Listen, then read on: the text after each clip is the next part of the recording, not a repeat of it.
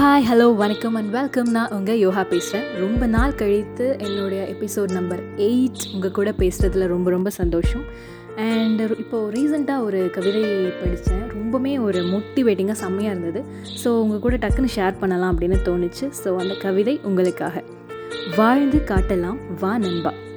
இவன் இருக்க பெற்றவன் இவன் இல்லாதவன் என பேதம் பார்ப்பதில்லை வெற்றி.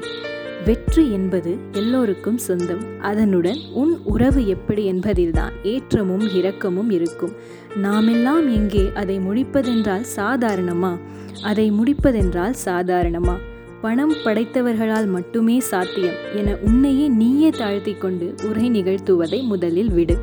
குறிக்கோள் ஒன்றை தேர்ந்தெடு. அதை எக்காரணம் கொண்டும் முறிக்காமல் போராடு.